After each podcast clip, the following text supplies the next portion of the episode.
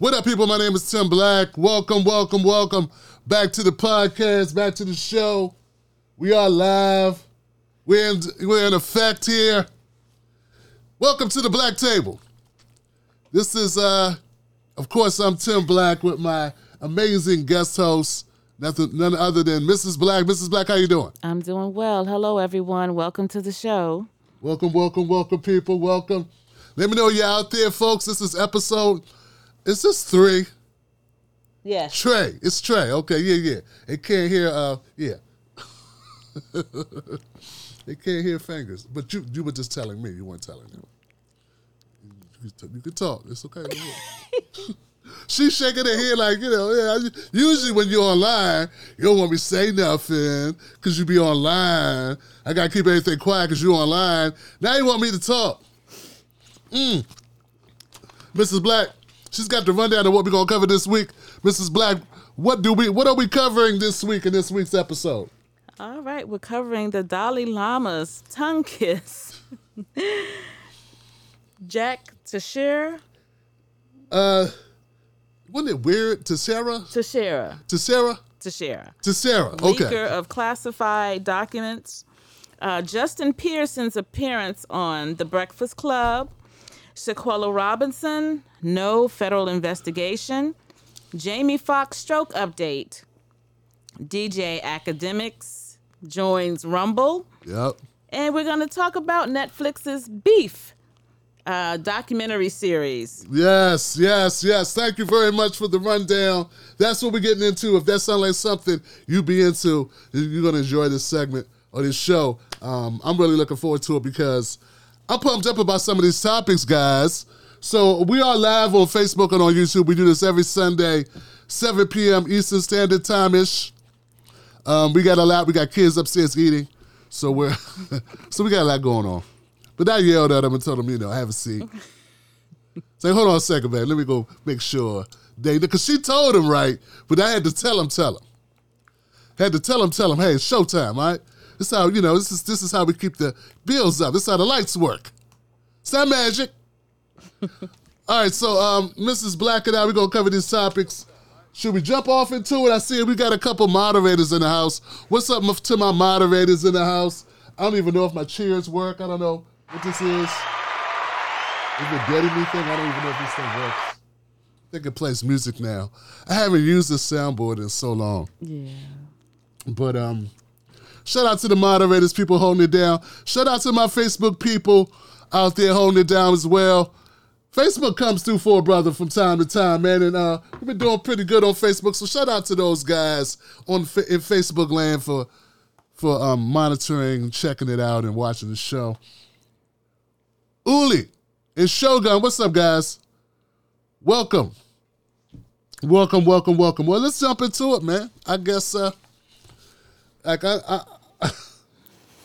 So I had to show Mrs. Black this before we started. Dalai Lama, I didn't know he was almost 90. I thought he was like, how old did you say he was? Did I give a number? You gave a number. He's been around a long time, so that's probably what I was probably thinking. Yeah, like, okay. Yeah, I'm usually good about this. I could have sworn you said 70-something. I'm really good about trying to pinpoint. Then when you look it up, it's like, you were right. So, yeah. I didn't guess, though. I knew he was just old. Mm-hmm. He's 87? 88? They didn't say 90, did they? No. Late 80s. They said 87. When I was watching the video, they said 80, it's like 87, I think it was. So Dalai Lama, he kissed a boy. Like he apologizes for an incident that took place in New Delhi where he kissed the boy on his lips and then he asked the boy to suck his tongue. Ew. Okay. I'm trying to be considerate of the fact we got different cultures. Right. Now... He issued an apology to his family and his friends worldwide. It occurred during a public event at, I'm not even going to try to say this, but a temple complex. The young boy approaches Dalai Lama for a hug. The Dalai Lama kissed the boy on the lips and made tongue-sucking request. Laughter and applause from the audience. The applause was not messed up by this. They thought this is funny. This is jokey joke. So all across social media, millions of people shared this video millions of times. Reactions include scandalous, disgusting, and abusive. Now, in this article, it said right-wing influencers in the U.S. using it to claim pedophilia is rampant without evidence. I don't even know if that's what's happening, but that's what this article says. Now, this is an important point to know. Okay, here goes a key point. Traditional Tibetan greeting is sticking out one's tongue as a greeting has historical roots. Tongue sticking is not, but tongue sucking is not part of those traditional roots. So it's the sticking out of the tongue is something that they do. Yeah, that seems traditional, cultural. Cultural. Yeah. Like us waving. Exactly, yeah. You could probably put that in the same boat. Black folks here now. Right. That's so sticking out the tongue is like doing like this. They're here now, y'all. So that's the same thing if you were from New Delhi or I guess that's India. I really gonna need okay, Mrs. Black, I'm gonna knock this one over to you. Oh my goodness. Oh, okay. I know it. I forgot my buzzer. Oh yeah, we've got to set those up. They're already set up. Actually, where are they? They're the boxes are over there. But do we maybe next? Oh, week. They're right there on this side. Oh, I can get it. You sure? Yeah, I can get it. You got to talk. Okay, I am talking. Hello, Wolfpack. Thank you so much for joining us. As Mr. Black here grabs these buzzers. What do you think about the story? Well, I think that because I can't relate at all to that tradition. It is rather disgusting, especially it being a child. I don't know. You know, I couldn't. I'm not even going to go there in terms of my family, but that is just so disgusting to me. I can't even imagine. I think that's a real answer. That's what people want to hear you say. The truth is how you feel about it. Exactly. But, for their culture and him being a holy man, that may be something that, is, something on someone's top 10 list, to have for something like that to happen to them. I guess I'm saying that correctly. Maybe you want to shake the hand of a United States president one day. That's at the top of your list, and that happens. Maybe you can equate that to what happened with that interaction with the Dalai Lama and that child. So I don't know, but again, different cultures. Yeah, but see, the thing is, the part that we're upset about, if he would have just stuck his tongue out at the kid, that is a joke. Like, that's universal. Sticking the tongue out is kids licking their tongues at each other. It's like an and type thing, And I think no one would have a problem with that across cultural lines based on what I've been reading. But the whole licking at the tongue part, that part is, that's something that's part of their tradition. And we got this man that's almost, this man like playing with this kid, and he asked the kid to do it. So it's sort of like, it is inappropriate. I mean, I'm sure there are people that have different opinions. That's fine. In my opinion, you shouldn't be kissing no kid in the mouth. Nor should you be requesting them to kiss you in the mouth. Or lick or anything else. So I don't know what the penance is for this, but it's highly disgusting. And I say that the people that are, I've seen people make excuses. They just love the guy. Like, the guy is a deity to them. He's like Buddha. Exactly. So I get it. You know what I'm saying? I get why they revere him so much. They say, well, he didn't mean anything by it. Fine. But we saw it. So we're going to have an opinion about it, and it may not coincide with your opinion. And that's fine. It's not like we could do anything to the guy. True. It's just an opinion. We don't have to like it. I don't like it. And particularly, like we know in the U.S., we have a lot of problems with our, I'm not saying that they don't have problems, but we got a lot of problems when it comes to priests touching children. Right. We just had a recent bust about this recently right here in this area, Maryland. DMV. Mm-hmm. And I think it was Virginia. It was in Maryland. Mm-hmm. So the Catholics, the whole Catholic thing, that's like, wow. You guys, you know what? It's not just limited to the Catholics, though. People need to know that. It takes place in a lot of different religions. Go back upstairs. What are you doing? What you think this is? Say what? Kickball. Hey. She not dressed to get on camera, is she? No. She not? No. You don't want me to put it out there like that. Mm-mm. That's my grandbaby. I love you, grandbaby. Chloe, put the light on. Oh, the chicken grease around her mouth. Chicken grease on her mouth. They heard you say that. She's eating dinner. She eating dinner in the black household, so she good. It is Sunday.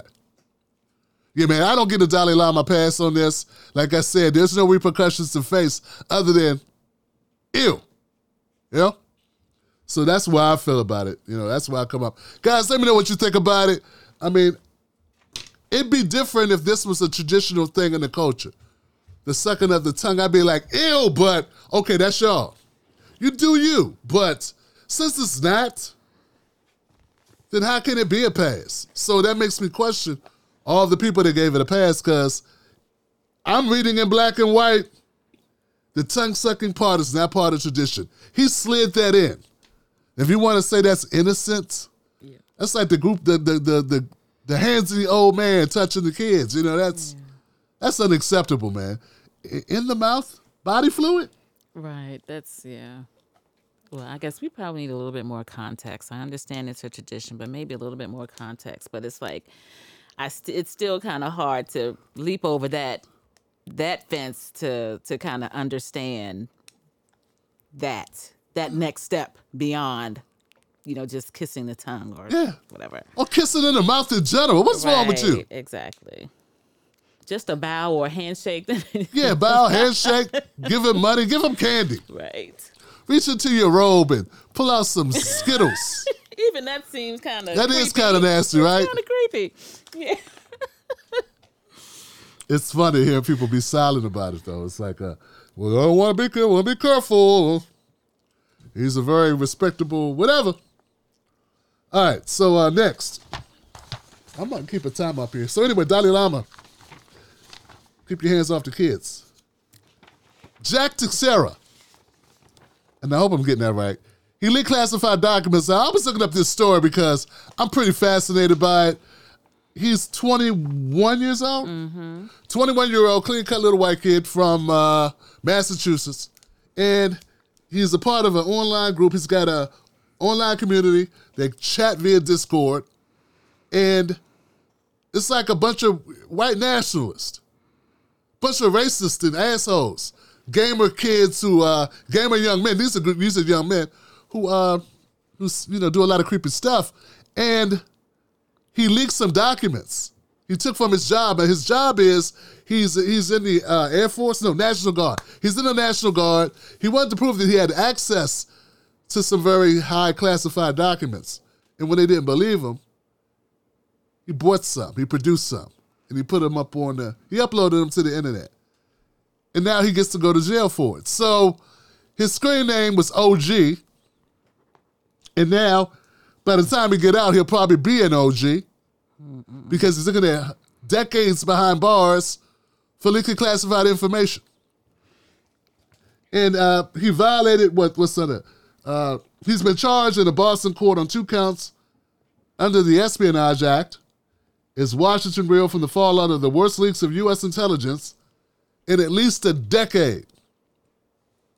The kicker about all this is, folks, he wasn't doing this for a certain purpose like some of the other leakers who have done it to alert the press to some things that were going on that he felt the world needed to know about in the name of democracy or the name of justice. He did it just to say, hey, told you, I'm the man up in here. So now he gets to go to jail and he won't be the man up in there. It's sad, and I feel for him because he's young and he's dumb, obviously lacking friendships, lacking guidance. Yeah. I feel bad for his parents. I saw his dad walking with him, his mom. They look like, I can't believe this boy did this dumb, you know. Any parent out there, you know what I'm talking about? When your kids do something and screw up, and there's nothing you can do to save them from it. You got to kind of but you know they're wrong, but you want to protect them, and you love them anyway, but it's like, I know they're going through it right now. What do you think, Mrs. Black, about Jack Teixeira and what took place? Yeah, it's like completely out of their hands, out of his parents' hands. He did have a supporter in Congress. That was Marjorie Taylor Greene, who was supporting him and was saying that he was being taken down because he's a, what she call him, a white straight male. And even, yeah, she did. He has a supporter in her, and the person who came and slammed Marjorie Taylor Greene was Lindsey Graham, calling her an idiot. It's just a whole, it's a whole mess. It's a mess. Yeah, those white straight males sure got it bad. Yeah. Oh, she came out in defense of him. Yeah, you could defend him without saying it's because he's a white guy. Oh, the poor white guy. This poor young white guy, you know, that's... Yeah, see, he's been replaced, right? Yeah, he's been replaced. Yeah. I tell you, they never stop campaigning to do that. They never do. Wow. No matter how ridiculous it is. Marjorie Taylor Greene is a crackpot. And she's dangerous because she's in power. People elected her. Right. There have been countless whistleblowers who face all types of repercussions for their actions, and they didn't do it for the reasons this guy did it. He's not even trying to save the whales. He's not trying to protect anyone. He's not trying to stop torture or bombings. I mean, we think back to Edward Snowden. Mm-hmm. There have been numerous leaks that were about something. Mm-hmm. They were about national security. Edward Snowden wanted us to know what was happening to our data. Right. He wanted us to know about them overstepping the privacy, that we had no privacy, that we were for sale. That's important. He still, I don't know if Marjorie Taylor Greene knows, but he still hasn't been in the country. I want to know who are these whistleblowers that don't get punished. Because I remember covering that story. Mm-hmm. In Reality Winner, both those stories, and there was the Stevens, there's a black guy named Stevens. They spent lots of years behind bars. Mm-hmm. What's the young lady that ran for office? Manning. Manning changed his name. He went through a transition. Oh, okay. Was that like West Virginia? Chelsea Manning. That was a lot of time spent behind bars, and not to mention some forms of torture as well. And she was trans, or she is trans. Mm-hmm. So I'm looking for Marjorie Taylor Greene to make a little bit of sense. I know she blabbers stuff that doesn't make sense. It's incoherent, but it's raw meat to her base. But it would be helpful a little if she's want to advocate for Mr. Teixeira. And she has some good points. And this is falling dead from what I'm seeing. Mm-hmm. Chelsea Manning was trans and was treated horribly. Reality Winner's still in jail. Edward Snowden, I don't know if you noticed that, but Edward Snowden still doesn't live in America. Looking at decades behind bars for a good cause, not to bragging rights, right. Not to bling. I know, I got access to leaked documents. So how could you defend that? Yeah, she found a way, and like you said, it's me to her base. It's one of the reasons why I hate politics. Yeah. Just that type of shit. Yeah. And the people that gobble it up, they have to know she really doesn't care about facts or about justice. She's doing it just to get favor from them and get some political donations. Right. Oh, yeah, absolutely. To the coffers. So, yeah, that's what it is.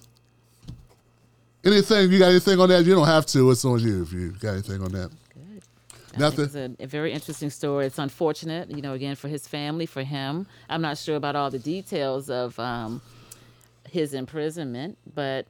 He's got to go to court. They charged him, but, so I don't know. I don't know either. You'll get there. More to come. And don't get me wrong. Like, look, it's sad, right? Yeah. It's sad that you're looking for validation online from people you don't even know. Yeah. You don't even know these people. Mm-hmm. He built up a persona of himself, and he felt like he had to prove himself. That's what I read. Now, I don't know if that's accurate. Hopefully, he'll get an opportunity to express why he did this. Yeah. But should we go a little bit about the documents? A little bit? Sure. Well, I don't have it listed here, but I know based on what I read, maybe people know this in the comments section. Some of the documents were sensitive U.S. military documents about Russia. And that wasn't in this particular briefing, but it was in something else I read. So it's not some like just random, like non-helpful, non-threatening or non-damaging type documentation. This is definitely some stuff kind of not wanting to be out in the public eye right now. It's military. Isn't it military? Military stuff, yeah, and like ongoing conflicts. Mm-hmm. So, and now, of course, the U.S. is playing games about what the documents actually were, yeah, if how sensitive they are. We don't know. Oh, before we leave it, there is one point. How does someone, I heard this earlier, you did too, how does someone 21 years old with no, what kind of level of security clearance did he have? How is he accessing the documents to even be able to just expose those documents? So that's just a question for the security, team at the... Who provided that access to him? Right. At the National Guard. I don't know. I don't get it. So I've worked as a government contractor, had access to certain documents. Yeah. Nothing like this. Yeah.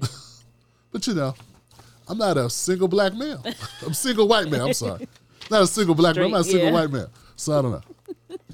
Next. Uh-oh. What we got next? You do one. Oh, my goodness. Justin Pearson appeared on The Breakfast Club.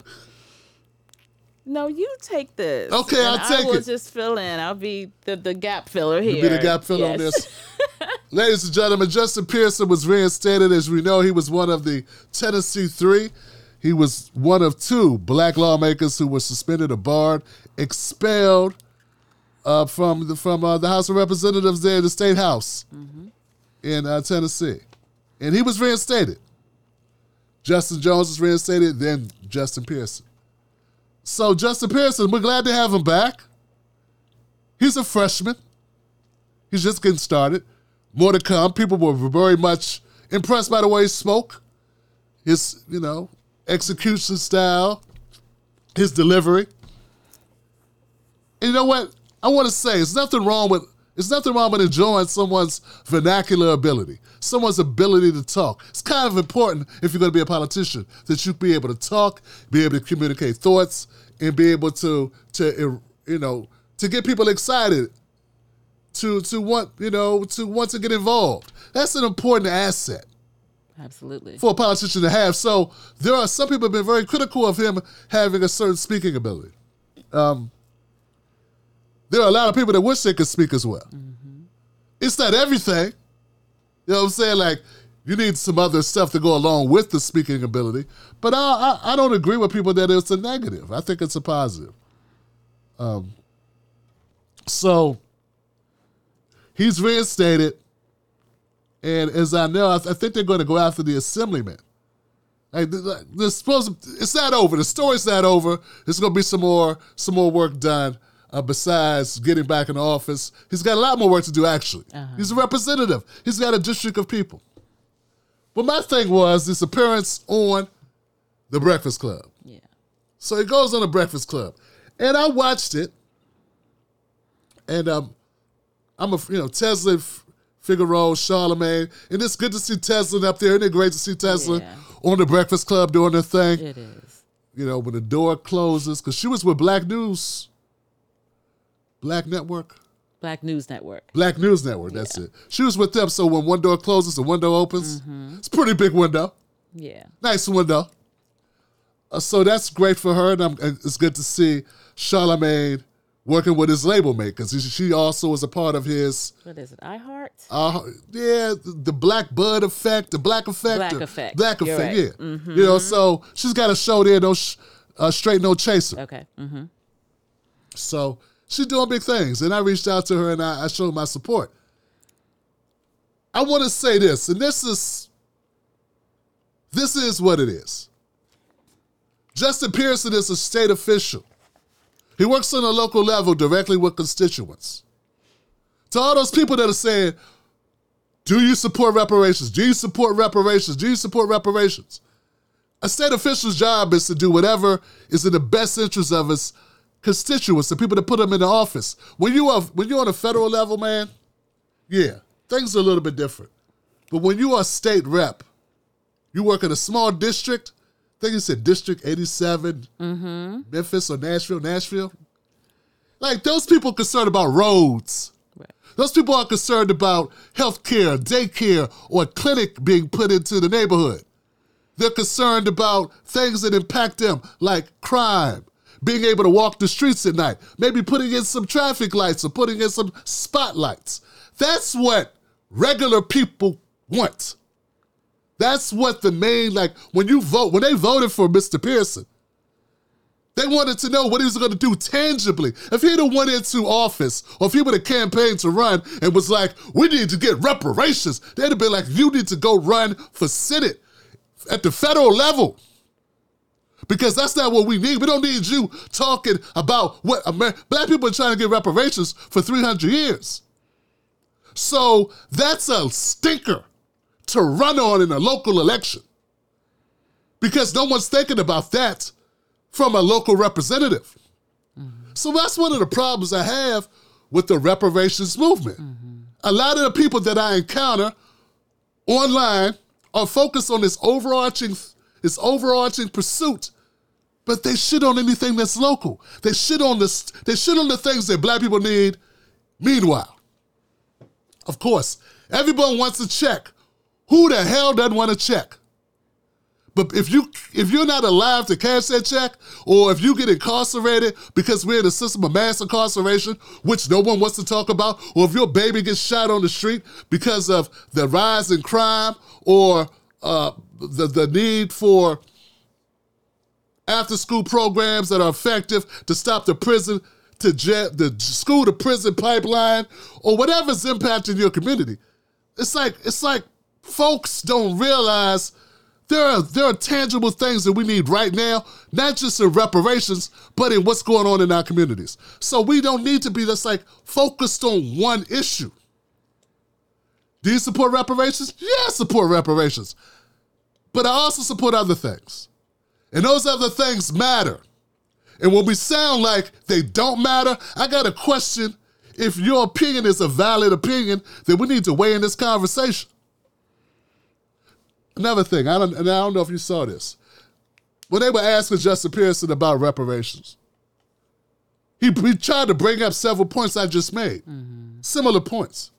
One of them was about environmental justice and how that impacts his local community. The actual people that voted for him in his district have exorbitant amounts of lead and toxins in the area that are killing them.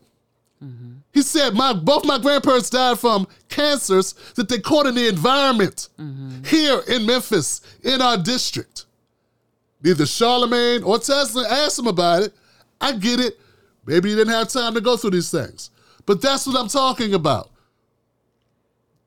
This man just relayed an issue that is life or death for everybody in his district. Air just flows. It don't matter if you went to school, didn't go to school. Bad water just, it attacks your nervous system. It doesn't matter if you are a valedictorian. It doesn't matter if you work at the Kmart or if you open up your own restaurant. If you're Republican or Democrat or independent. Mm-hmm. And it just seems like these issues, to me, are just as important as reparations. And we need to be asking not just Black officials, but all officials, do you support that? Mm-hmm. Just like we ask about reparations. We start to sound like we are just an echo chamber of a bunch of online people asking questions about this thing that we hope happens between now and the next 200 years. Meanwhile, Black people still have to live.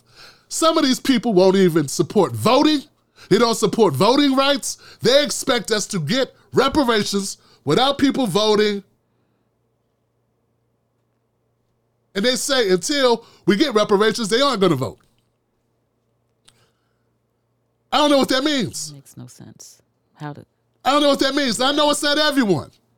But when I saw Justin Pearson, and I'm not saying this is the greatest guy. I'm not defending him. He can defend himself. Mm-hmm. But when I talk about healthcare, I get shitted on by this community. Mm-hmm. It's if I'm saying we want healthcare instead of reparations. No, we want everything. But if my grandmother can't go to the doctor, or if my mom can't go to the doctor, or if I can't take my kids to the doctor, that's the problem. They ain't gonna be allowed to get reparations. If I'm talking about the prison pipeline, if I'm talking about mass incarceration, they don't wanna hear that either. They're like, we don't wanna, this is just a distraction. It's like everything is a distraction from reparations. And to me, I think that is that's the wrong tack to take. It's the wrong message to send, and it's ineffective. And actual people, if you walk up to them on the street and you talk to them and you say, do you support reparations? They'll say, yeah. And you say, what's going on, but what do you want now? They'll say, jobs, school loans, student reduction, health care, better jobs, daycare, health clinics, subsidies. They'll have a list of things that they want. They want reparations, but they'll have a list of things that are right there that they can reach out and touch to make their lives better right now. We got one bill, y'all. I hate to say it. We got one bill. It's called a study. It's a fucking study. And until we have it be an actual bill that's going to pass to give reparations, we're going to have to learn to walk and chew gum at the same goddamn time. Mm-hmm. If not, we are disgraceful. Not only disgraceful, we're insulting all the people who got real-life problems going on right now. I know some people may not have a political acumen that enables them to be able to have these types of conversations. That is why they have this one tone. But let's become educated and realize we are 13% of the population. We own 2% of the wealth in the land in this country. Black women make up 1% of female lawyers. Black men make up 1% of male lawyers in this country. These things need to change as well. We can't just say, cut the check, to the detriment of all other things. Once again, I support reparations. I shouldn't have to keep saying I support it to show I fucking support it. I support it. I got a black wife in a black house with black kids and drive a black car. And I've been black a long time and will be black until I'm gone. Some of y'all can't say that. Some of you don't date black, marry black, live black, and don't respect black. So don't question my blackness or if I support reparations.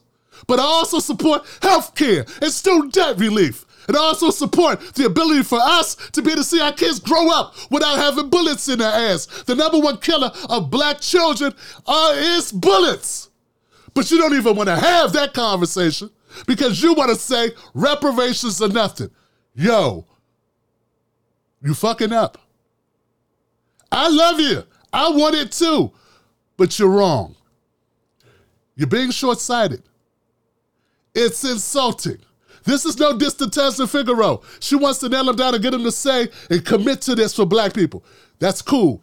He's a freshman representative. He's got a lot to do. He has a lot to learn, I'm sure. But this ain't just about Mr. Pearson, Representative Pearson. This is about all politicians. This is about us all. There are other things that matter as well. And I guess let me let it go, okay? I just close by saying, we need everything. We should be turning down nothing but our collar. Being for other issues does not mean you don't support reparations. Is that it? That was great, yeah. All right. Did I commit? You don't have to agree, but I do hope agree. That I communicated it in a way that I know people are going to get mad. Oh, we do one other stuff. Well, if you do one other stuff, then shut the fuck up when we're talking about other stuff. Every second, I'm not going to be talking about reparations. Every second, we're not going to be talking about the need for reparations. It doesn't mean we don't feel it. Half of you don't even tell your spouse you love them, but you do. You can love your kids and love your spouse and love your hobbies and love your dog. But you don't have to say it all the time to prove it. It's just, yeah, I know you. Okay, so you say to him, yeah, you say all that. We get it. We already know. Act like it. You run off advocates this way. You run off allies this way. You know we live in a system of white supremacy. Why are you acting like you don't know this? Why are you acting like you don't understand this? Got a freshman fucking representative putting him, nailing him against the fucking pole if he don't say it as the way you want him to say it. What fucking difference does it make? He in a local district where people are dying of cancer and no one batted a fucking eye to death of his grandparents. Nobody cried. No one brought. I looked at comment sections. No one was like, wow, we need to do something about that cancer. Those cancer-causing chemicals that are being dumped in his neighborhoods. Instead, they're going, where my check? Cut the check. Cut the check. The man just told you what the people of his district are most concerned about. And you have your own concerns. And you discount his, and you discount theirs. And I'm not down with that shit. All right. Well, I remember you gave a really good example a few years ago about being in a house, and the house has a leaky faucet, and there's a hole in the roof, and there's a hole in the floor, and the refrigerator's not working. And all of these things are going on in this house, but in the meantime, all of these things need to be fixed along with this big overriding thing called reparations. But while we are fighting for reparations, while we support reparations wholeheartedly, it was it's instilled in us because it was our ancestors that built this country, this amazing country that everybody wants to come to and live that American dream. So we understand that. But in the meantime, we've got to fix that roof. We've got to fix that leaky faucet. We've got to fix that hole in the floor. There are these other things that we got to, not so much patch up, but we have got to repair in order to be able to move on and work on these other issues, work on this main issue. But in the meantime, we've got to do these things. Right. That's excellent. That analogy, but I remember that analogy. Yeah, that's a great analogy. You know, when I was 12 years old, I went to my dad's. I spent the summer in Washington D.C. at in Southeast D.C. Mm-hmm. I forget the name of the apartments my dad lived in at the time. When was this? Okay, so a friend of mine named Kenny. Mm-hmm. I met him over my father's house. Over near Malcolm X Boulevard. It was around Christmas time, and they were getting all these gifts. Mm-hmm. And I went in the house, and they had an apartment. Everyone lived in an apartment. No one owned their own home. We all lived in apartments. And I remember seeing all the great trees that the great tree had, and all the presents underneath the tree. And I was like, wow, this is really great. This guy's going to have a great Christmas. Come Christmas Day, Kenny puts on his fly shit. He comes outside. He's got all the great Christmas garb. And he's showing off. He had like a little gold chain. He got like a new basketball. We used to hoop a lot at the court. And he got a lot of gifts, some fresh Nikes and everything. So we were like, wow. Me and my Uncle Bernard were like, wow, Kenny got hooked up on Christmas. It was great. And it wasn't just him. His big brother got stuff. His little brother got stuff. The mom got stuff. The whole family was decked out for Christmas. We didn't celebrate Christmas because we couldn't afford it. Okay? Come January 5th, all Kenny's shit was out on the curb. Because they didn't pay their fucking rent. Turns out, they were probably a couple months in the hole. But they decided, hey, now I know they were a couple months in the hole. No one gets evicted because they missed December rent. Mm-hmm. That means they missed September and October and November to get evicted. Mm-hmm. Which just brings to mind how we could be focused on the wrong shit. They could have forewent Christmas, bought another month at least to try to get the money up. Mm-hmm. But they decided that their focus should be on the instant gratification, even though at the end of the day, what you gonna do, wear the gold chain in the shelter? Right. Nice shoes to wear at the Salvation Army or wherever the hell you're gonna be at. So I'm just saying, like, that's how I feel we're kind of operating with this mentality. I know you want to enjoy Christmas, and we are owed Christmas. It's not a gift. Don't get it twisted. I understand. We are owed it. I get it. But we got to pay these bills. We got to keep the lights on. Don't just tell me when we get reparations, we'll backdate it and pay all this shit. We have to survive until then. And I just think, I'm just saying, I'm just trying to be a voice and saying, and I know I'm going to catch backlash for it. I know I'm going to get heat on my ass for it. I don't care. I think it's important enough for someone to voice it. People don't want to go up against the mob of people that are going to flood and go at you online. I don't give a shit. One of the beauties of my platform is I got a little bit of this group, a little bit of that group, a little bit of that group. So I can say what I want to say because no one group is going to sink my show. So it's sort of like, that's a great thing, but it's also a responsibility.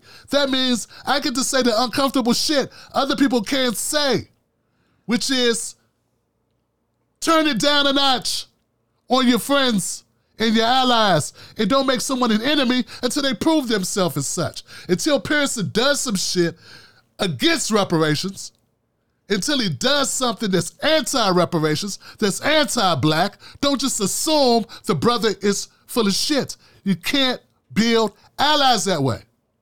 Mm-hmm. That's all I'm saying. So. Well said. Thank you, thank you. Thank you. Well said. For time. I got to demur for time. I know I went further. The next story. The next story is, I'm going to get heated again, man. Good thing I don't have high blood pressure. Yeah. I'm always on the, well, actually, since I brought that up, let's jump to Jamie. You mind? Oh, not at all. We come back to Shanquella because I just brought up high blood pressure. Yeah. Okay. So, because I'm getting so heated. I need to calm down a little bit. Needed to be said. Needed to be said? Well said. Thank you. Jamie Foxx had a stroke. Yeah. And originally, people were saying, it was reported he had a health complication. And I get it. It's none of our business. Mm-hmm. It's none of our business what Jamie Foxx is going through on a personal level. That is his business, and we know, we get it. The other side of that is we love Jamie Foxx. Right. Jamie Foxx, I grew up on Jamie Foxx. I grew up with Jamie Foxx. Who am I kidding? That's my, you know what I'm saying? I feel like I've known him because I've seen him since In Love and Color. Mm-hmm. We had a Jerry Curl, Johnson. You know what I'm saying? Brother had a Jeremy Curl. So it really had us in a concern when we saw, it isn't with anybody, when you see him trending on Twitter, the first thought is always a negative thought. Yeah. So it turns out Jamie Foxx had a stroke, babe. Yeah. 55 years old, having a stroke. What do we know about Jamie? Well, apparently there was some blood in his brain. He was having headaches. He went to the doctors to see what was going on, but the doctors expect a full recovery. Possible causes of brain bleeds, five common causes listed by the CDC. Fox's condition likely unrelated to any of the causes that were mentioned. Wow, okay. You know, you look at, it sort of like gets me like, sort of like the brother Daniels. Last name Daniels? The brother from The Wire, mm-hmm. recently passed away. Yeah, Resnick? God. Yeah, I don't know why I called him Resnick. Daniels. Because he played Daniels in this role on The Wire. I think so. But we'll come back to that. Yeah. It gets me because Jamie Foxx looks like he's in great shape. Yeah. So the stereotypical way that you look at problems like stroke, high blood pressure, heart attack, we always think weight. Yeah. But there are things like you never know what's in his bloodline, we don't know. Mm-hmm. The factors are always, you know, can always be something far-reaching that we can't see visibly. Because I'm like, look at this Fox, like, damn, how brothers stay that small for 30 years? Like, Fox has never been fat. Right. Is it just in the, you know, just the jeans? Like, the brother, you know, so you look at him like, God, I got to start doing some cardio. You know, so a brother like Jamie Foxx, you know, it's truly a wake-up call for all brothers and sisters as well, but especially as brothers, we got to take care of ourselves. Yeah. And get yourself checked out. It's the most manly thing you can do is face your own mortality and deal with it. And look it right in the eye and say, you know what? I know you're coming for me, but not today. Today we're going to find out what's up and we're going to get this handled. You know, so better to get the news and deal with it while you got an opportunity to address it. Yeah. So in a way, maybe Jamie's fortunate because now he can address the issues and put them behind him. Right. Some people don't get a wake up, you know, the wake up call. Yeah. You know what I'm saying? And that's just me trying to look at it in a positive way and say, you know what? If the brother makes a full recovery, he can forego problems in the future where he may not get that opportunity. Exactly. It's like, look, guys, when you get over 50, when you know, I mean, I have friends that died at 30. So 25 and 20. Yeah. You've got to take the time to visit a doctor, see what's going on with you. And if there is something there, then you catch it early and, you know, that can save your life. Yeah, so, you owe it to yourself. Yeah. You owe it to yourself. I was looking up a few things about a stroke, and I know I learned a few things about it a few years ago. And one of the acronyms is FAST. So I don't know if you happen to be in a situation where you notice someone's facial appearance is drooping. That's the F. Their arm becomes weak. That's the A. And their speech difficulties. That's the S. And the T is it's time to call 911. So when you, if you are with a family member, for example, and something like that, you see those occurrences back to back like that, you can catch a stroke fast by knowing what fast is and dialing 911 and getting them the help that they need. Well done. So, excellent. Yeah. Fast. So face drooping. Arm weak. Mm-hmm. Speech difficulties, jacked up, and that T is time to call 911. Time to pick up the phone. Don't ask questions immediately. Right? They can save them. Wow, save a life. Yeah. Well, it goes without saying, man. But we're gonna say it anyway because that's what we do. Yeah. Speedy recovery to Jamie Foxx. Absolutely. One prayers of the greats. Up for the brother. Prayers up for the brother. I'm sure he'll be.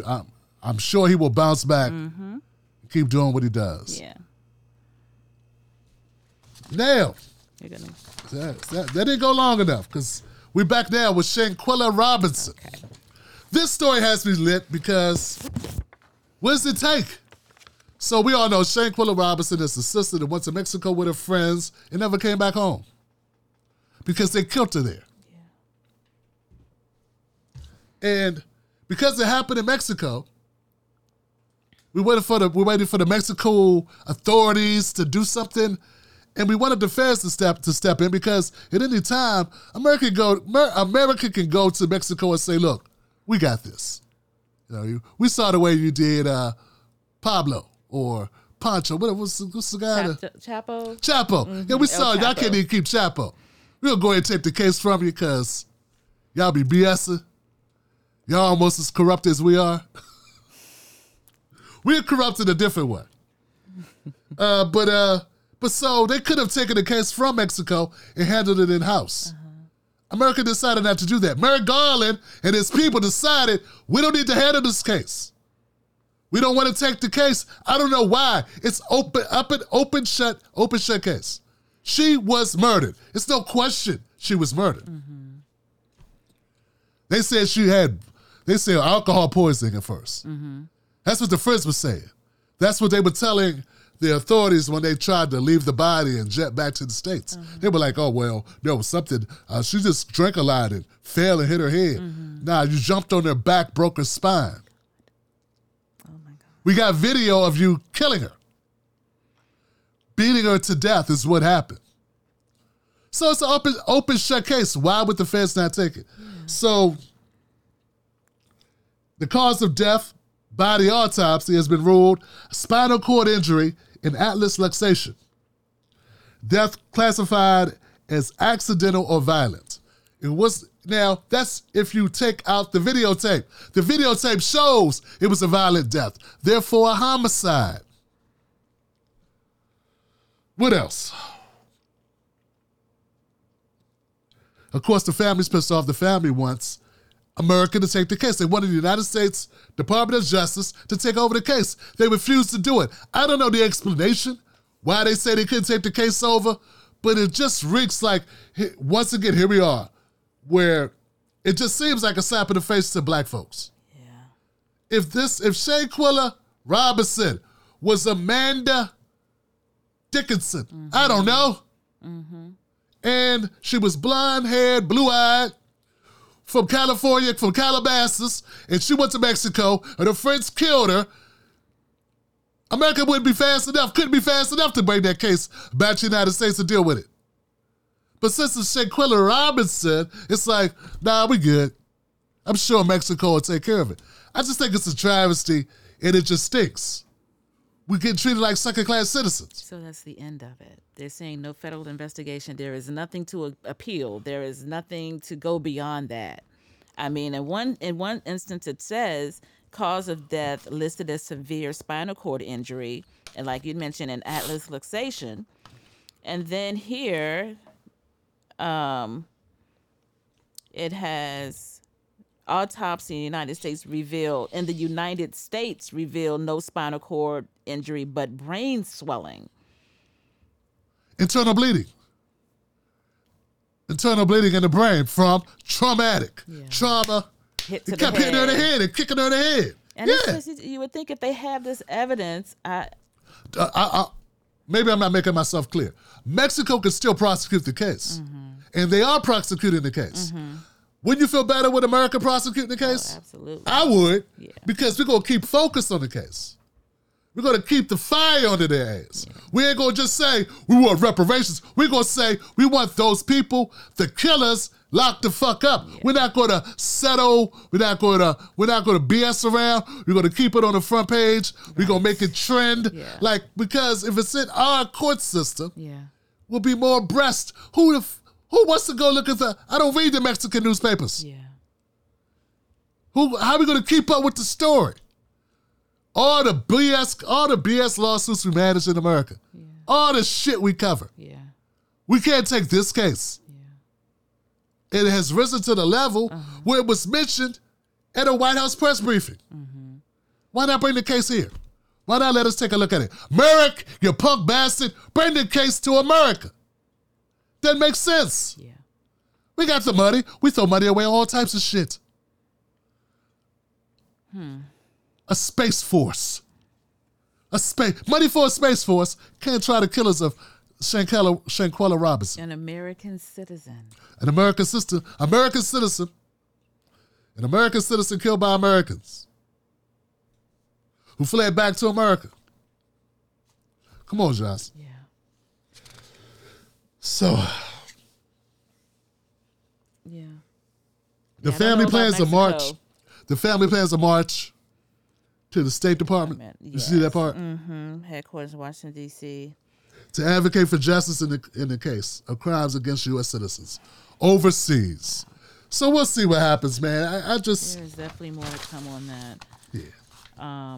And I mean, with it happening in Mexico, I don't understand the laws or know what the laws are, but because it happened in Mexico, the Mexican authorities could extradite the two sisters back to the country.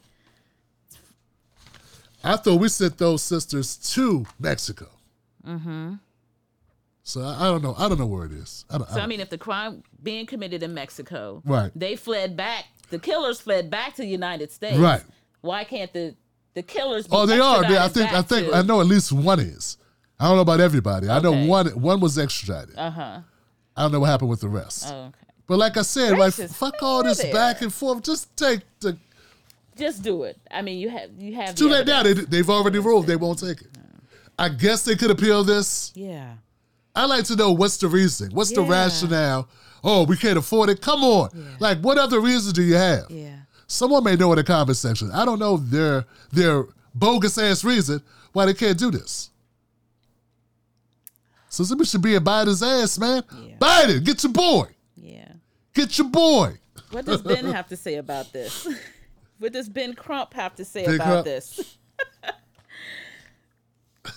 Maybe, I'm sure Ben Crump knows the path to take. I mean, if the U.S. is saying no now, what the next steps are. What's it? Yeah, my goodness. So sad. I guess we can, I'll keep a watch out for the march that's being scheduled, being held by the family, just to kind of. Yeah.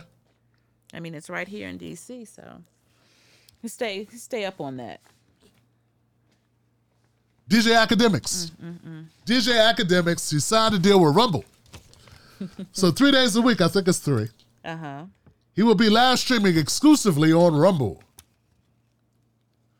So, yo, Rumble's a right-wing thing, right? Uh-huh. It is what it is. And one of the guys from Fox started it up. It is what it is. Why are people surprised? I'm trying to get it. Why are people surprised? Like, first of all, Akademiks, he said a lot of suspect shit about black people. Oh. First of all. He don't consider himself black. He considers himself Jamaican or Trinidadian or whatever he is, from wherever. He's not from, he's like always saying, well, my people from the Caribbean, we look at things like this, and we look at things like that. And, you know, so it's like. He's DJing in our country. Yeah. He's making the dough in our country.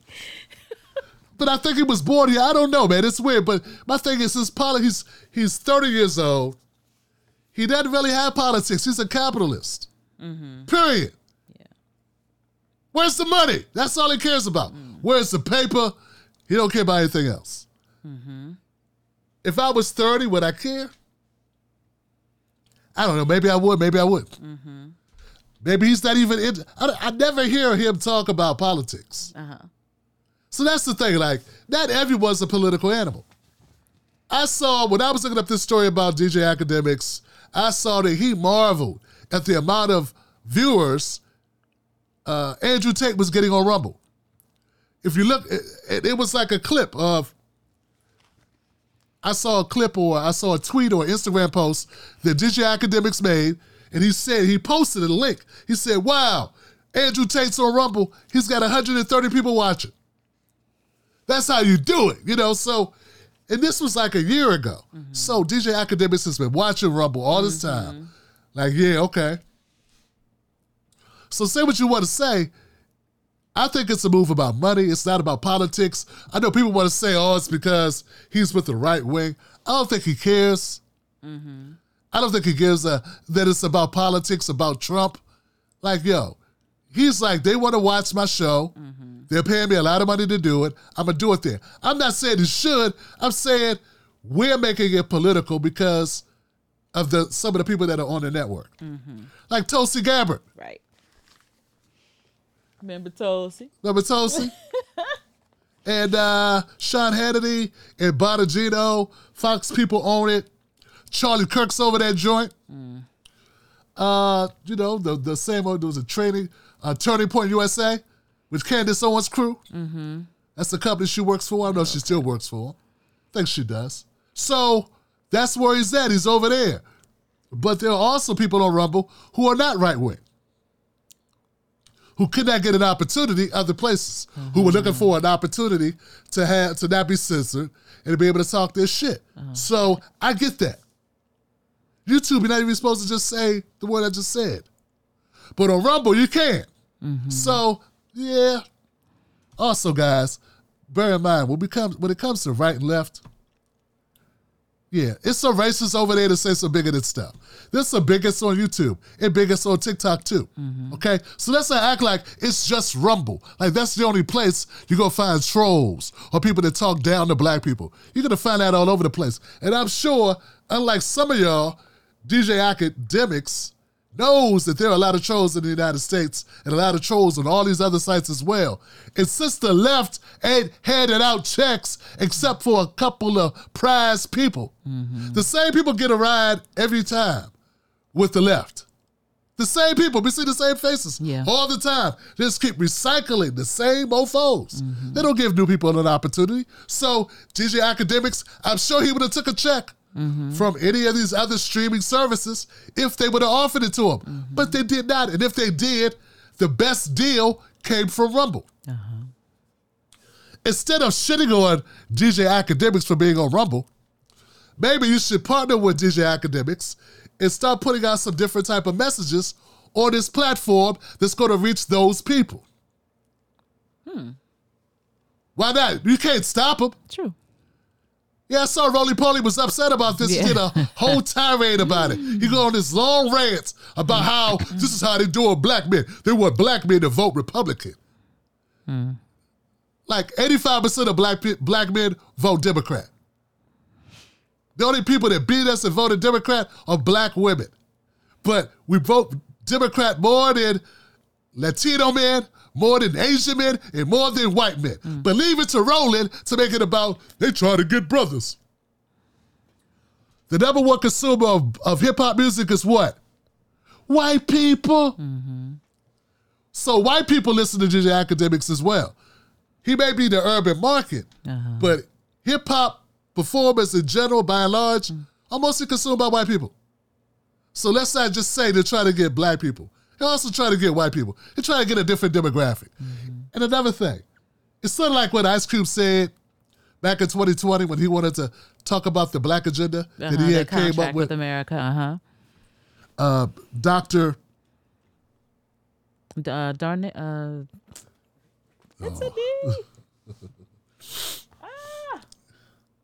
can see his face. I can too. So when Ice Cube said, when Ice Cube was meeting with Roland Martin, he talked about the contract for black America.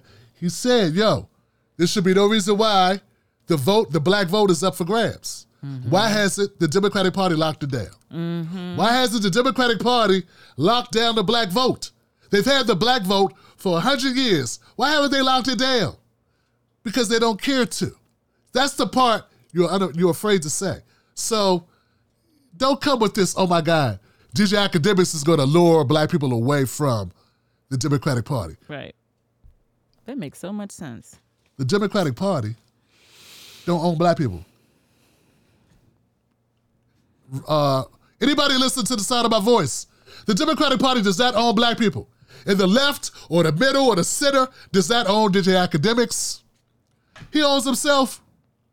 Last time I checked, he didn't sign a contract with you guys. If you wanted him to be on the right, on the left, or the center, or NPR, or whatever the shit, you should have gave him a check. Yeah. And since you didn't, shut the fuck up. Right. Right. That's it. Roland's still mad he got kicked off CNN. Well, yeah. Roland's still trying to secure the bag, too, so. That's all. He's mad because they didn't give him money. Right. I wouldn't have went over there. Nobody offers you a deal to go over there.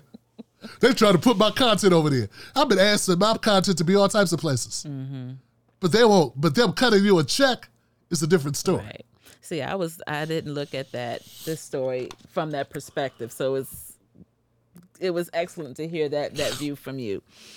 Down with DJ Akademiks for going on the other side. That's the bullshit. Both sides are. Yeah. It's like he's just saying like out of hand. Where DJ Akademiks should be at. Nah, dog. He ain't cheating. Yeah, right. He ain't married to Democrats. Right. He ain't married to the Democrats. Right. You can't call him a cheat till he, Right. Put a ring on it. Right. Have you put a ring on DJ Akademiks? Did Biden show up and put a ring on DJ Akademiks? I don't think he did. Right. Did Obama give DJ Akademiks a ring? Did Nancy Pelosi? Elizabeth Warren?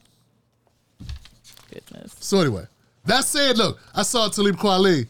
He put out something about it. This guy's suspect. You're shitting on DJ Akademiks. At the end of the day, man, it's a free country. Yeah. It's a free country. Would I do it? No, I wouldn't do it. But that's me. Right. I'm not 30. Thinking I'm going to live forever. Yeah. And who knows, 20 years from now, he may look back and have regrets. But who knows? In the meantime, he's doing what's right for him. So whatever. Yeah. How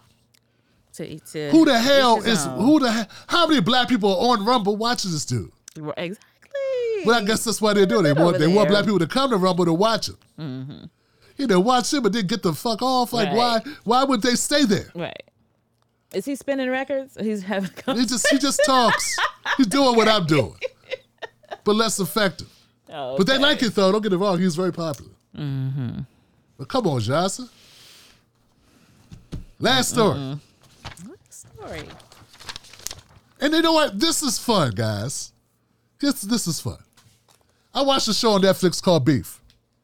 Anybody see this? Beef on Netflix stars Amy Wong. Ali Wong. Yeah. Ali Wong. Character was Amy. Oh, character's name was Amy. See how much it sticks with you? Exactly. So, Ali Wong, Steve. Yeun. Okay. Right? Steve from Walking Dead. Yeah. Come on, that's Steve. Glenn from Walking Dead. My man, my brother. He was also in. Hey, what's it? Nah, he was in that. He was in that Jordan Peele. Okay. Oh, nope. That's it. He was in Nope. Okay. He was yeah. He's like okay. Right. No, he was Nope. He was in Nope with Jordan Peele. Okay, so Glenn, AKA Steven, has been really stretching out. He's in this series on Netflix, guys. Yeah. And look, guys, I love this show. I love this show. It's a great show, Johnson. I didn't expect it to be as good as it was. I'm glad I watched it.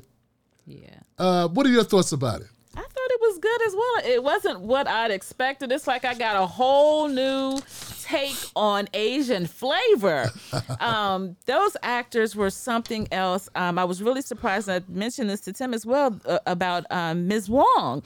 I'd seen her do some stand-up a few years ago. I think it was like Tiger Mom or something. I think she was pregnant on stage, and she was just hilarious. So to see her in this different element, she was just she made you feel her character, from being joyous, with her baby, with her little daughter, to her saddest, most down moments. You could feel what she was feeling. She did an excellent job, as well as the other actors who were on there as well. I don't think anyone did anything, Everyone was great, in their own character. They made you feel and understand, and they were believable. So, yeah, I really enjoyed it. I was shocked too, because things have a lot of things that you may be watching on these various platforms. They've kind of closed shop now until the next season shows up. So you're like looking for something to watch. And just came across this, and it was most excellent. I hope most excellent. It was Bill and Ted. Most excellent. But no, it was dope. And you know what? I just couldn't see if we were still online. I had to check. Mm-hmm. But yeah. And I must say something, guys, because it also exposed to me, babe, that I don't know a lot about Asian folks. Yeah. Like, damn. Until you watch a show that has a full gamut, a full Asian cast, you don't realize how much white supremacy shit is going on. Yeah, because you usually get like one, right. They get like one Asian person, and then they like basically have them act stereotypically Asian. Mm-hmm. But when you got like 8 Asian people, everybody gets to be themselves. Mm-hmm. Everybody gets to have their own flavor. We got one brother. Who's hilarious, man? I think his name was Ocho. Brother was hilarious. Isaac? Huh? Was it Isaac? Isaac is the name on the. Yeah, his name is Isaac, but his real name. Okay. I saw that Joe Rogan interviewed him a couple years ago. Okay. Guy's hilarious, right? Cast is excellent. Mm-hmm. So having so many different Asian guys and women in this show really gives you an opportunity to say, you know what? We need to have more Asian people. Yeah. Do this shit. Yeah. And that. Wow. Also, the prevalence of blackness is everywhere in the country, yo. So just from the name itself, beef. Beef is what, and say safe up in these streets. Beef is when you take two to go to sleep. Beef is when I see you. That's our shit. That's our stuff, right? So they took our stuff and it's, they put it with their culture, right? You know what I'm saying? So anyway. And it's also written by Amy, written by Ali, and written by Steven. They wrote it and executive produced it. Okay. I know they executive produced it. Let me not say they wrote it. They executive produced it. I think they wrote it. The screenplay, that is. But once again, guys, I'm really excited about the fact that it's going to show black folks that, a lot of Asian folks get it. Yeah. There's a lot of gems in this. Yeah. Where they're talking about being Asian in America, mm-hmm. and how they look at things and how they're treated, and the way they look at white folks and the power structures, mm-hmm. and jobs and corporate America. So eye-opening. It's very eye-opening. Yes. Man. It's very eye-opening. And just, once again, to have different flavors. And you realize, you know what? White people don't get us sometimes, but I'm not saying we really get Asians. And mm-hmm. just to say Asian puts a lot of people in one bucket. Right. One bucket, I realize that. I'm not trying to be offensive. But if you watch the show, I want you to know you're going to come away with it. I think you'll come away with some different ideas about the individuality mm-hmm. of people. And how we got some common concerns, though. Yeah. That's some real shit. We got some common concerns. Yeah. Family, yeah. love, money, like success, being driven, and obstacles. It's very interesting. Yeah. Highly recommended. We're not doing any spoilers. Right. Right, but I want people to know. I really want you to go check it out if you get an opportunity to. It's called Beef. It's streaming right now on Netflix, and it's worth the watch. Yeah. It's worth the watch. Huh? 10 episodes. What are they, about an hour or so? 45. Something like 45, yeah, 45 minutes. But once you start watching it, it's going to be a binge for you. It was a binge for me. It's like, what, you know, you keep seeing that next episode coming, you're just going to sit there and watch it. Are you still watching? Good. That's when you know you've been there. That's when you know you've been there for a long time, right? When they get that message, are you still watching? Right. You need to get a life. Yeah. Are you still sitting in? I'm up. Get your big ass up and walk around for a while. Stretch your legs when you fall out. Do something. Stand up. Right. So, yeah. Excellent. Wow. Look at this. Look at this. Look at this. Episode number 3 in the can. Uli asked, is it funny? It is funny. It does have its moments. A lot of funny moments. Yes. The dialogue, it will just catch you so off guard. He said what? He's going to be rewinding and watching it again just to hear what they said. So absolutely. I want to say some things that were said in it, but I don't want to take away from the show. So no, I'm not going to say anything. But there's one thing the young brother keeps saying that got me rolling. Oh, go ahead. About the text. Yeah.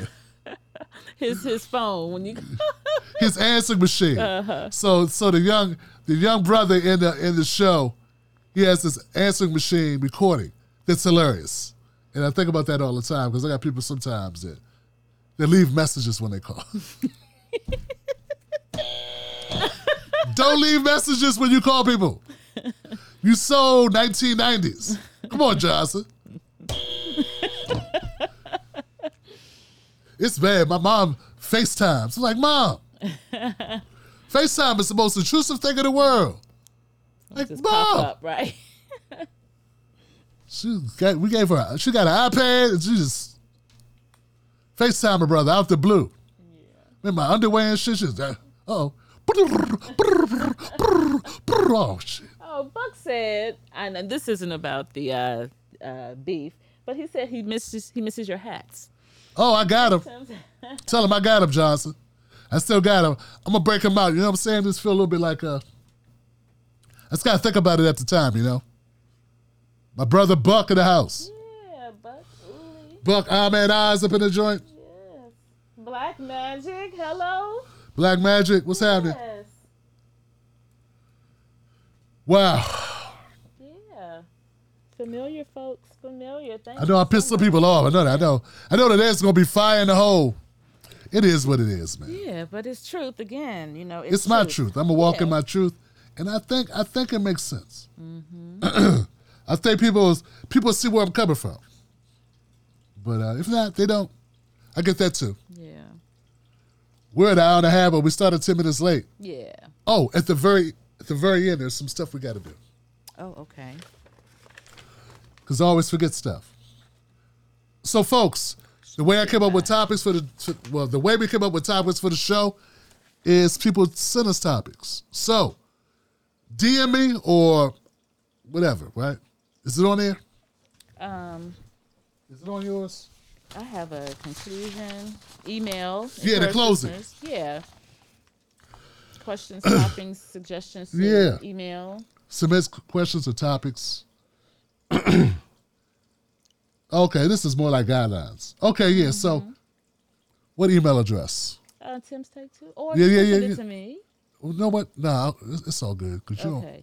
I don't want you to give out your personal. Okay. How about you just send it to Tim at TimBlackTV.com. Tim at TimBlackTV.com. Tim at TimBlackTV.com, or DM me. Any story ideas, any suggestions, just like always. Story ideas and suggestions to Tim at TimBlackTV.com. And we will do the best. We'll do our best to, that's probably where it should go. Okay. Right here. But yeah. That would really help. And as you know, we're on Facebook, we're on YouTube, we're on TikTok. I'm Tim Black Show on TikTok. Until they get rid of TikTok, man, ain't that something? You can't control TikTok. Yeah. TikTok's a really good platform. It is. A lot of truth. You reach a lot of new people on TikTok. Mm-hmm. It's not so good at reaching your subscribers or people that hit like, because you don't have subscribers on TikTok. Right. You have followers and likes. So, but yeah, I'm also on Instagram, which Instagram just needs to go ahead and just call it a day.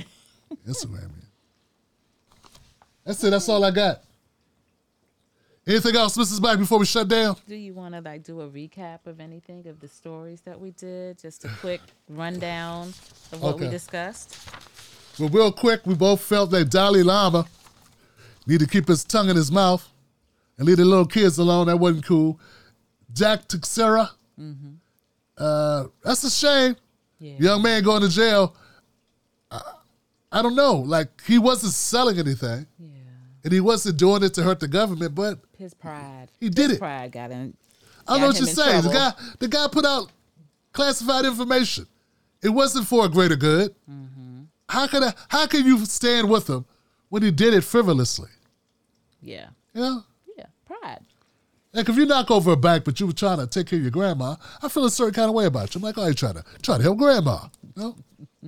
You try to, you know, you want to help the orphanage. Like all those shows back in the day when the bad guy did a bad thing, it was always for a good cause. Or somebody getting an operation. Somebody needs like John Q. John Q needs to save his boy's life. Right. We all rooted for John Q. Yeah. But if Denzel was trying to hold up the hospital for himself, you know, just to do it, to show his people he had heart. Just because. He was an OG. Right. Well, then, you know, it's like, you know, you get what's coming to you, homie. Justin Pearson, I said enough on that. It was excellent. Nothing wrong with direct questions. Yes. But we gotta broaden our horizons, Johnson. Yeah. We can't just be like reparations and nothing else. Come on, man. Yeah. Come on. We need everything. Yeah. We need how are people who can't have who need clean water supposed to like forget that shit? Mm-hmm. Like, that's our life expectancy. My life expectancy is 10 years shorter than the average white man's. Just because I'm black and all of the shit that comes with that. And you don't want to focus on those things and give me additional 10 years in the hopes that we get some money. Come on, man. Come on, man. We can do both. We can have people that do both. And if you're doing the other thing, as long as you're not working against the reparations movement, I'm okay with that. Mm-hmm. Just don't be in our motherfucking way. How is that the wrong attitude to take? I don't get it. Yeah. It's people online are just too hard with that. Yeah. I've never had a person offline that I've ever met, but I work in community organizing or working in community activism that I've done over the years. I never ran into anybody that was ever like, you know, we do reparations and we don't care about this neighborhood. Get this, you know, they was, everybody, you know. So here I go, I'm going again. Shanquella Robinson, they don't want to take the case. That's jacked up. Shanquella Robinson, we covered her. It doesn't mean Mexico is not going to prosecute. Okay. It just means we don't have jurisdiction. We're not taking jurisdiction and handling it within the U.S. borders. Mm-hmm. Jamie Foxx, get better, Jamie Foxx. Yes. DJ Akademiks, is that a cosign? Yeah, I didn't say get your money, DJ Akademiks. But a little bit of the talk is like y'all own black people. Mm-hmm. Like, what if DJ Akademiks was Republican? Mm-hmm. He could be, you know. Oh, he can't be with. You got to be with the Democrats. Nah, hell no. He can be with who he want to be with. See, some of these brothers and sisters are captivated by the Democrats because they see all the people going, Democrat, Democrat, Democrat. I say, what you get in your Democrat bucket? Mm-hmm. What was under your tree from the Democrats? They say, well, there wasn't no tiki torches. No, I said what you get. I didn't say what you didn't get. Right? What you get? We didn't get lynched. Last time I checked, there was some Democrats doing some lynching back in the day. At the end of the day, Johnson, DJ Akademiks can do what he wants to do. Let's work with DJ Akademiks, try to get some time on his show to talk about other shit. But you know, I don't really think he does that type of show. He ain't really political. Mm-hmm. He talk about rap music. And what rapper shot what rapper? Last thing was Beef. Yeah. Check it out. It's a dope show. Check it out. That's it. Yeah. That's the wrap up. All right. Tell a friend. The Black Table. I like it. I think it's simple. Yeah. It's practical. The Black Table. Yeah. I got a Black Table. Yeah. This is a Black Table. From the blacks. We are the blacks. Yeah. We are black, and this is a Black Table. In the black. And I'm wearing black. Mrs. Black got on a black hat suit. Yes. No, I don't. Turn off the lights. What else? That's it. That is it. Yeah. I'm Tim Black. You can find me at Tim and Tim Black. You can find me at Real Tim Black, Facebook and Twitter. Shout out to my Patreons. Thank you for keeping the lights on, even when I wasn't doing the long form show. You still kept on being a Patreon. You still supported the brother because you knew I've been doing it 10 years. I'm not quitting now. Yeah. Not quitting. Genuine. I'm real. Mrs. Black. Absolutely. Mrs. Black, thank you once again for, gracing us with your presence. Well, thank you for having me. Dropping that knowledge. I'm trying. Being that balance. But he knows I'm the introvert. So it's really pushing me out in the spotlight, but I am, slowly but surely, getting this. So I appreciate your patience with me. I appreciate being able to join you each night on Sunday nights and being a part of this. So thank you so much for welcoming me into your den, Wolfpack. Wow. So, I appreciate you. She'd be sweet talking. I'd be like, oh, Mrs. Black is so nice. I would tune into the Miss Black show. Oh my goodness. Tim is rude. Mm-mm. Tim is rude. So you stop. All right, guys, that's it. I'm gone. I'll see you on the next one. Absolutely. Next Sunday. Wolfpack. Yes, 7:00 p.m. EST. You got it. Have a good week.